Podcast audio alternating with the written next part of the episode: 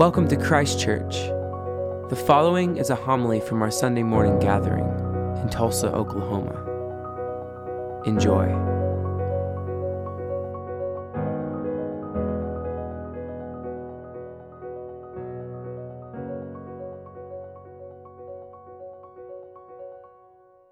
Gospel of our Lord and Savior Jesus Christ according to Luke. Jesus said to the Pharisees, There was a rich man who was dressed in purple and fine linen, who feasted sumptuously every day. And at his gate lay a poor man named Lazarus, covered with sores, who longed to satisfy his hunger with what fell from the rich man's table. Even the dogs would come and lick his sores. The poor man died and was carried away by the angels to be with Abraham. The rich man also died and was buried. In Hades, where he was being tormented, he looked up and he saw Abraham far away with Lazarus by his side. He called out, Father Abraham, have mercy on me. Send Lazarus to dip the tip of his finger in water and cool my tongue, for I am in agony in these flames. But Abraham said, Child, remember that during your lifetime you received your good things, and Lazarus in like manner evil things. But now he is comforted here, and you are in agony. Besides all this, between you and us, a great chasm has been fixed, so those who might want to pass from here to you cannot do so, and no one can cross from there to us. He said, Then, Father, I beg you, send him to my father's house, for I have five brothers, that he may warn them so they will not come to this place of torment. Abraham replied, They have Moses and the prophets, they should listen to them. The rich man said, No, Father Abraham, but if someone goes to them from the dead, they will repent. Abraham said to him, If they did not listen to Moses and the prophets, neither will they be convinced, even if someone rises from the dead. The gospel of the Lord. Lord Christ. May the words of my mouth and the meditation of all our hearts be acceptable in thy sight, O Lord, our strength and our Redeemer. Amen. Please be seated. Paul, in this letter to Timothy that we hear from to, that we hear today, that honestly could be something that we um, could have been written like last week. Paul says that there's great gain in godliness combined with contentment. And it's really this idea about godliness and contentment that I want to focus on today. We might think of godliness, right? I mean, so that's one of those words. What does it mean to be godly? Uh, we might think about godliness in terms of being uh, like piety, which we should not confuse with being pious. What piety or, God, or, good, or, or godliness is not? Piety and godliness is not about outward signs of religiosity so that they may be seen by others. That is not piety. That is not godliness. Right? This is one of the things that Jesus says in Matthew's gospel as he's telling the people who are fasting and praying if you're going to fast, for God's sake, put some, uh, clean up your face and put some makeup on so that people don't know you're fasting. And if you're going to pray, don't go put on your long robes and go out there so everyone sees that you're praying in public, but go and pray in secret to your Father. So, piety and godliness is not about outward signs so that everybody looks at you and goes, Man, look how godly Gabe is. Gabe wears the beard so that people think he's Jesus or John the Baptist. I'm not sure which. Piety and godliness is not about trying to outdo your neighbor so at least you're not as bad as them. Right? So, so, so godliness and piety is not saying, well, geez, at least I'm better than Carrie Blankenship.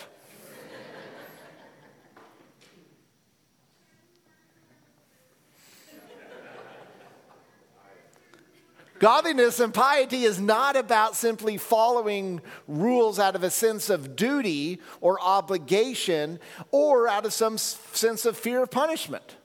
Well, I got to go to church because it's my obligation to do so. If I don't go to church, then, you know, God's going to send me down there. Right? That is not godlessness or piety.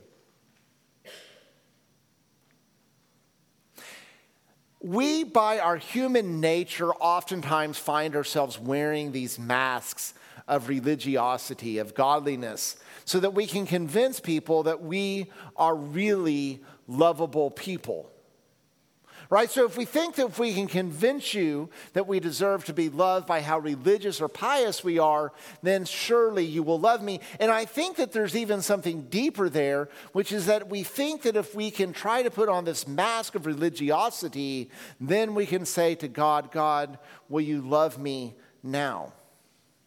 But piety and godliness, by its very definition, is a deep love that we have for God in Christ Jesus a love that directs our daily life. Piety, godliness is a conviction that we know that we are loved by God and believing that we are loved by God. So, piety, godliness, is a love for God in Christ Jesus and a knowledge that we are loved by God. It is a relationship, right? It's not a list of things that we do or not do. Rather, it is a relationship that we have with God. But here's the thing is, is that this, this idea of godliness is something that we have to practice. It doesn't come by nature to us. We have to sit there and we have to work on this relationship with God. We have to work on the knowledge that we are loved by God no matter what. And so Paul connects godliness this relationship with God, and says that we also need to have contentment in our lives.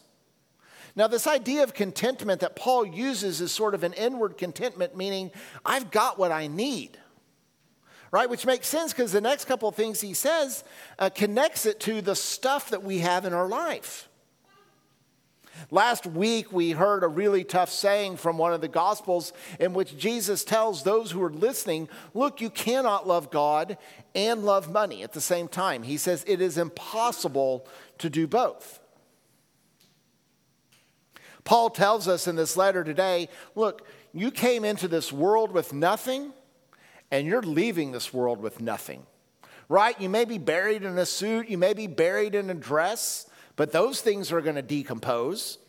In reality, there is nothing that we have on this earth that is truly ours. All of it is fleeting stuff that is either going to eventually uh, decompose or just go away. And so, Jesus in the Sermon on the Mount is teaching his disciples about being a disciple. And he says, Look, do not be anxious about earthly things. Don't worry about what you will eat or what you will drink or what clothes you will wear, for life is more than food and drink and clothes. I've wondered if Paul was writing today, what things might he add on his list when he says, hey, the only two things that you really need are food and clothing? Paul's writing in a time in a hospitality culture in which you uh, welcome strangers into your home. Somebody needed a place to stay, and you're like, yeah, I got an extra bedroom. Right? And we sat there and filled our minds with dead, uh, Dateline NBC and Law and Order, and we are convinced that everybody really is a serial killer.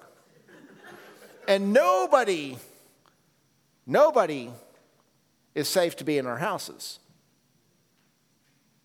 So I'm wondering what Paul might add to that list that we might need to hear.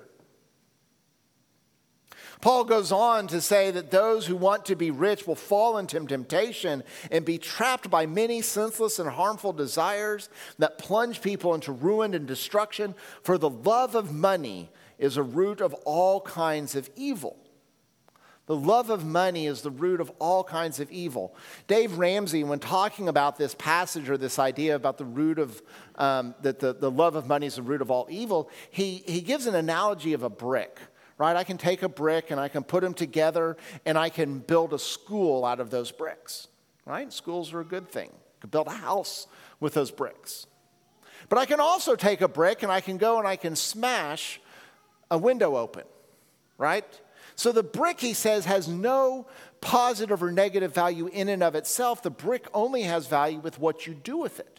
And likewise, he says that money has no positive or negative value other than what you do with it.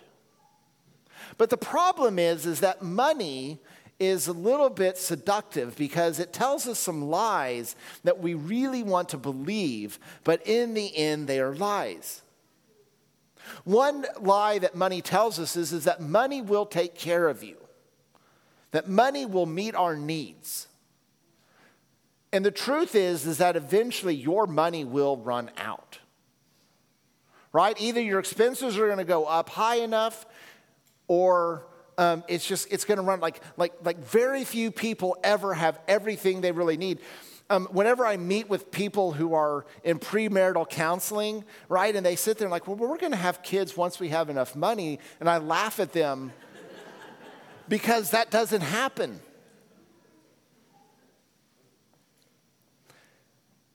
money tells us this lie that money will make us happy now, we actually know from scientific studies that this is actually kind of true to a point.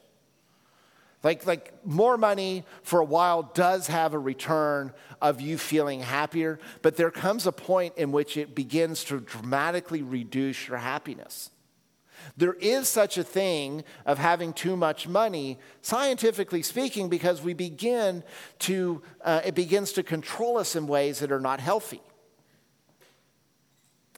Money also tells us the lie that with just a little bit more, we will finally have enough. There's a story in the Old Testament in which the Israelites, they've escaped from Egypt. They're walking in the wilderness, right? They don't always have access to food and water. At least they're afraid to because they're in a desert. Anyone who's been in a desert knows that, you know, your choices are pretty limited. And so God begins to, you know, bring this, this bread for them to eat, and, and they begin to gather it, and they try to gather as much as they possibly can because they're afraid that it's going to run out. And then the bread goes bad and they can't eat it. Right? And this is sometimes like the stuff that we have, like it, it goes bad and it actually is harmful for us rather than something that is helpful for us. So Paul says to shun all of this Pursue righteousness, godliness, faith, love, endurance, and gentleness. For those who are in this present age, he says, do not be haughty or set your hopes on the uncertainty of riches, but set your hope upon God. Now, here's the thing is, is that all of us who are listening to this message today are looking around and going, I wonder who Paul meant this message to be heard. Because we think that, some, that wealthy is, is somebody else, but by worldly standards, I guarantee you that everybody in this room is wealthy. Now, there are some people in this room who are wealthier than others, but every person in this room, by worldly standards, is wealthy. And our stuff is the greatest obstacle to a life with God. This is what Jesus tells us over and over and over again in the Gospels. Jesus does not say in the Gospels, you're only allowed to leave your house on triple coupon Thursday. Jesus says, just be careful about your stuff so it does not begin to control you. Don't store up treasures um, on earth that will rust and be eaten away by moths, but store up a relationship with God who is everlasting and enduring.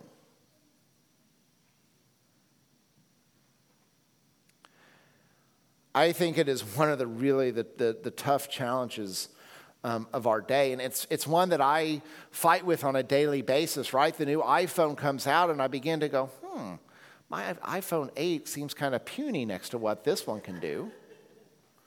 Right? I sit there and I begin to look at my car and I say, well, there's some scratches on there. You know, maybe it's time to get a new one. Or the house in the neighborhood comes open and go, man, now, that would give us a lot more room if we just moved there. Like, like those are the things that we all wrestle with. And the answer is not for us to necessarily be hermits, although there are some of us who really are called to that life um, of, of, of, of living just like off the land, like some of the saints and the desert fathers and desert mothers did. But for most of us on a day to day basis, we have to wrestle with this thing. And the one thing I will tell you is, is one, have grace with you for yourself and two, don't believe the lies that the advertisements tell about you. You are enough. God loves you as you are, and quit trying to spend money to impress people who you don't like, anyways. Amen.